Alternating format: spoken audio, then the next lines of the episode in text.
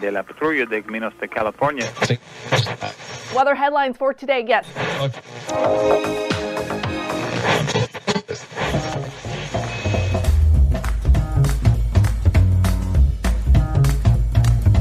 Welcome to the Revenue Generator Podcast, an I Hear Everything production. In this podcast, you'll hear how industry leaders integrate sales, marketing, product, and customer success into a single business unit with a common goal of optimizing their revenue cycle.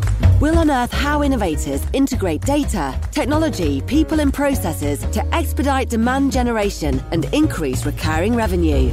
Sit back, tune in, and get ready to meet a member of the revenue generation. Here's the host of the Revenue Generator podcast, the CMO of Lean Data, Doug Bell. Welcome to the Revenue Generator podcast, where we members of the revenue generation share solutions for how you can integrate your business to optimize revenue. I'm your host, Doug Bell, and today we're going to discuss SaaS spend management and ways to optimize your tech stack. Joining us is Indus Khaitan, who is the CEO and founder at Quolum, which is an on deck scale company funded by Sequoia and Nexus. And today, Indus and I are going to be talking about how to slash SaaS spend. Okay, here's my conversation with Indus Khaitan, the CEO and founder of Quolum.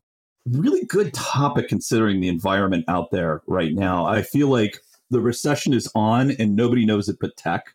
It very much feels like we're getting all that initial pressure. Part of it is because tech grew so fast with the benefits of the pandemic. We were one of those industries that actually made out really well. It's a particularly good topic with particularly good timing, especially for those of us in SaaS especially for our listeners today. So, what I want to start out with is an idea of what Quolum does and what you do to sort of help organizations think through this problem. Sure. Great talking to you today. And of course, uh, interesting topic, knowing what times we live in. And the preamble of that is let's all of us go out to supermarket and if we find things that are buy one get one what do we do we buy the whole supermarket and put it in a refrigerator and this is what happened to tech industry in the last five years. The money was buy one, get one. So venture capital, private equity, they were giving money literally buy one, get one. And entrepreneurs got plenty of them. What do you do with that? You hire people. What do you do after that? You get software to let people do their jobs. And five years down the road, today, we have this refrigerator full of supplies nobody wants to use. People who do not know whether kids bought it or the spouse bought it. Now we're trying to figure out how to clean the kitchen, clean the refrigerator. This is the problem that Quolum solves. We come in, we look at your tech stack and see what you're not using, what you have overpaid, and have remediation plan and ongoing hygiene in place this is what Quolum does. We help companies manage their software spend. Well, fantastic time and fantastic timing for that value prop and for the company. It's actually quite brilliant, right? So, what I want to do is just let's unpack a little bit of what leaders are facing currently when they think about unwinding but not unwinding too much, right? We've all seen this, and I'm seeing, I think, daily a new announcement from another tech firm. And they're leaning into reducing the workforce, right? This is a common tactic. We see it a lot. We saw it when the pandemic began, we saw it in 2009. But a piece of this really is how much do you cut without impacting the business? And I think we're at that early sort of, hey, it's a no brainer stage, right? We sort of understand how far we get out in front of our skis. And I think that I don't want to minimize what's happening. It's devastating when people are without a job, right? And they're out there looking. But I feel like the formula for managers tends to be fairly straightforward there. You mentioned something really interesting, which is we hire people. You related it to stuff in your refrigerator. Now I'm hungry. Thank you. But you know, we're out there hiring, and then we're really building resources in the background to make sure those people are effective. That's let's call that your tech stack, right? But you could cut too deeply on both fronts. So how do we sort of help people recognize, first of all, when they're potentially cutting too deeply on the personnel side? I think it's another guest for another podcast potentially. But where can you like look and see and identify potentially, man, I've really leaned too hard into that tech stack? I think what happened was we ordered DoorDash when we were hungry. And since you mentioned it, and let's not do that. And you are 300 people team, you projected growth for, let's say, next year. Say, oh, we're going to be 500 people team. And you have, let's name a tech product, Zoom, and a renewal for Zoom comes in. What do you do? Oh, we're going to go to 500 let's subscribe to 500 seats of Zoom and get a bigger discount because, you know, 300 is not enough. Fast forward to today, we have 50%, close to 50% seats of Zoom sitting unutilized because you hired but did not hire that at that rapid pace or you overhired. And then now you are cutting staff. That's one situation. To answer your question, I think what has also happened is generally the workforce explosion has been out of control. And people thought, oh, so remember how we hired five years ago? You put a rec out, people will come in, interview in your office. It would have its own velocity. You you cannot interview more than five, six people in a day because people cannot come. You cannot do stuff because you have other meetings. Now we are remote. People show up all the time. You optimize it. Now you're interviewing 15 people every day. So potentially you, ha- you hired more than you could and the organization is not ready. This is the impact that we are seeing today that they're saying, oh, we can do the job of 100 million revenue. And the company, I think you're alluding to someone, we could do 100 million in revenue, but we can do this, do this with 30 people less or 30% less workforce. And now they're optimizing it. Okay, so that makes a ton of sense. What I want to make sure we do is understand and provide folks with some heuristics around maybe they're not as cognizant of the fact they've overinvested. And again, I don't want to necessarily get into that personal place. That's really very much about the business, very much about how that business is running and how that business is projecting in the future. What I'm really curious about is sort of those early signs. You pick the prime cherry, right? I have a certain number of seats. I have a certain number of people. We're going to reduce spend there. But I'm certain you guys have a certain insight into spending that others don't have. Are there good examples of technology? And again, if you don't want to pick a brand, fine, pick a category. But are there examples of technology where you feel like folks are currently overinvested? A way for them to go, hmm, in this guy's smart guy. What should I be looking at? I think what we have overinvested is in productivity tools, sales and marketing, some parts of DevOps tooling. And it was not by design. It was, hey, I have this particular product that does 80% of the job, but I need that edge. I need that another 20, 30%. So your boss is going to say, okay, I'm going to quieten you down. Go ahead and buy it and do whatever you want as long as you bring revenue on the table. And this is what happened in productivity. Uh, let's take an example. Let's say an organization uses Slack, you know, collaboration tool, fantastic. It has audio. It has chat, text chat. It has video. It has screen sharing for you know core tenets of collaboration. Now the same organization also has Zoom. Why? Oh, Zoom is easier to use. The same organization could have a different screen sharing and whiteboarding application. Why? Because, oh yeah, I need to organize it in a much better way. So now you have overlapping features across multiple products where you're paying full price. And these are some of the categories where companies have overinvested and could easily be, you know, cut down or, you know, cycle down in, in a way to optimize costs. So we have productivity applications that tend to be a bit out of control, but I'm really what I'm really hearing from you is you've got feature redundancy across your RevTech stack, or you've got application redundancy that really is at the core. What I want to understand as well is really the kind of the growth of the tech stack, and we're we're talking about dev tech, RevOps. We're talking about kind of the full spectrum MarTech, sales ops, et cetera.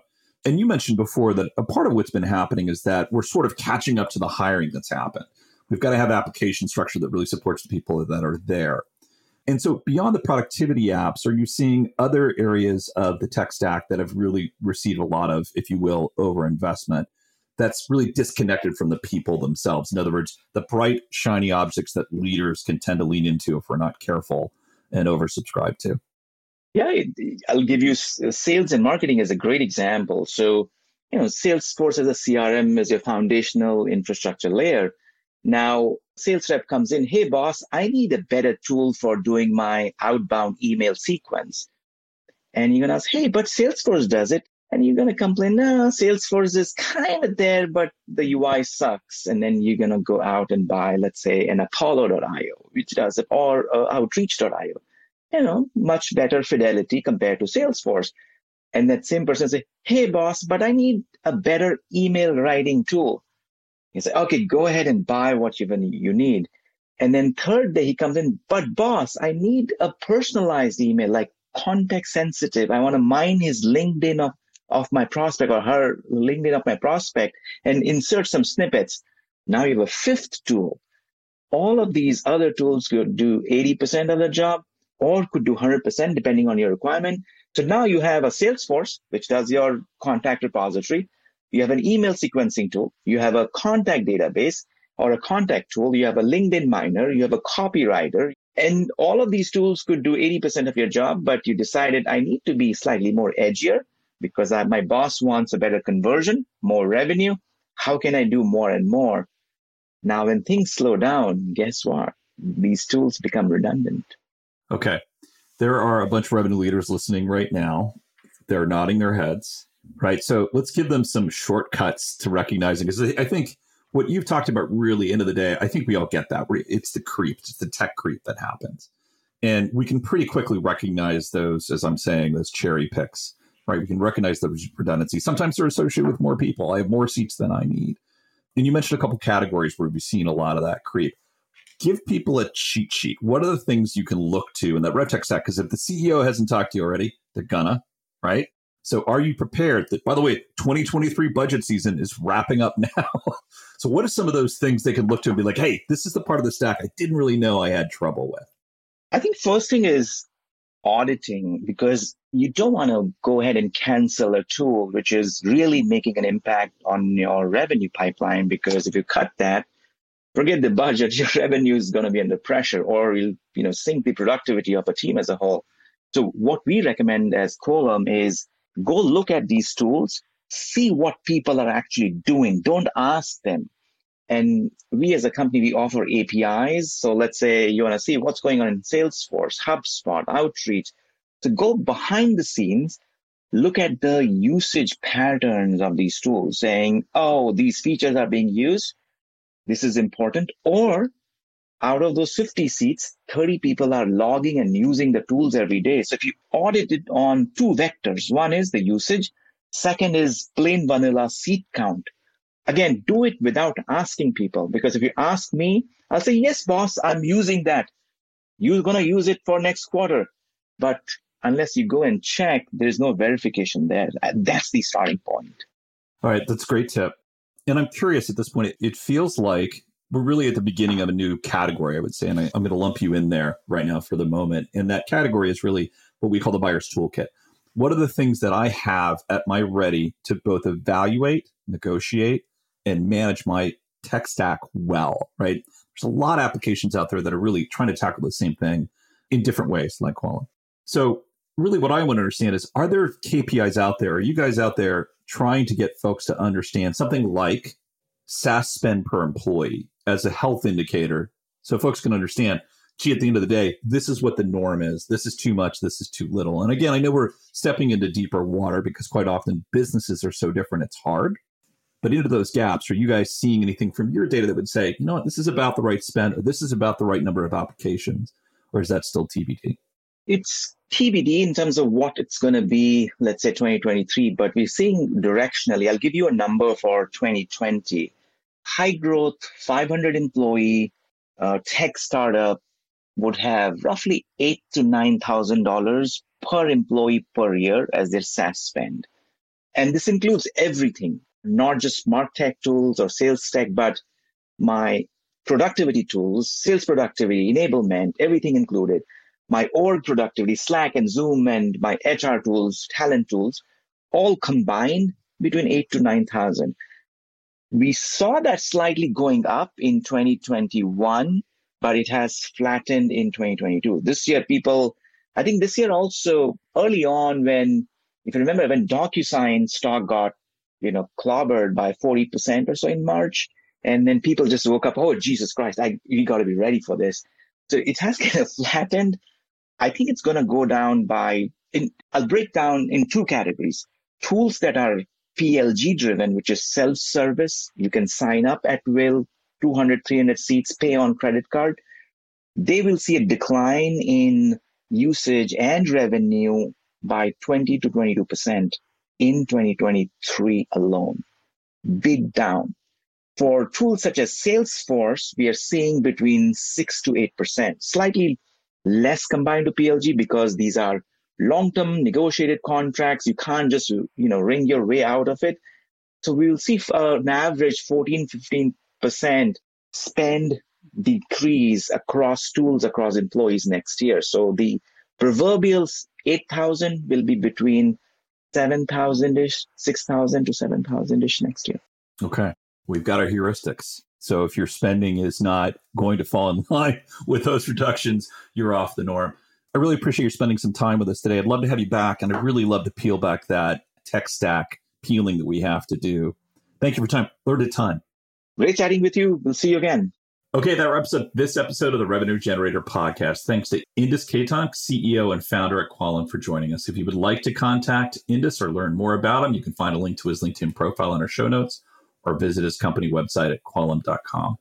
Just one link in our show notes I want to tell you about. If you didn't have a chance to take notes while you were listening to this podcast, shame on you. Head over to revgenpod.com where we have summaries of all our episodes and contact information for our guests. You can subscribe to our weekly newsletter apply to be a speaker on the Revenue Generator podcast, or you can even share your revenue generation questions, which we'll answer live in our show. Of course, you can always reach out on social media. Our handle is at RevGenPod on LinkedIn, Twitter, Facebook, and Instagram. The degree Twitter exists in the future. Or you can contact me directly. My handle is Market Advocate. If you haven't subscribed yet and want a daily stream of RevGen strategies in your podcast feed, we'll publish an episode every day during the work week. So hit that subscribe button your podcast app and we'll be back in your feed in the next business day. Okay, that's all for today. But until next time, keep cranking because the revenue is going to generate itself.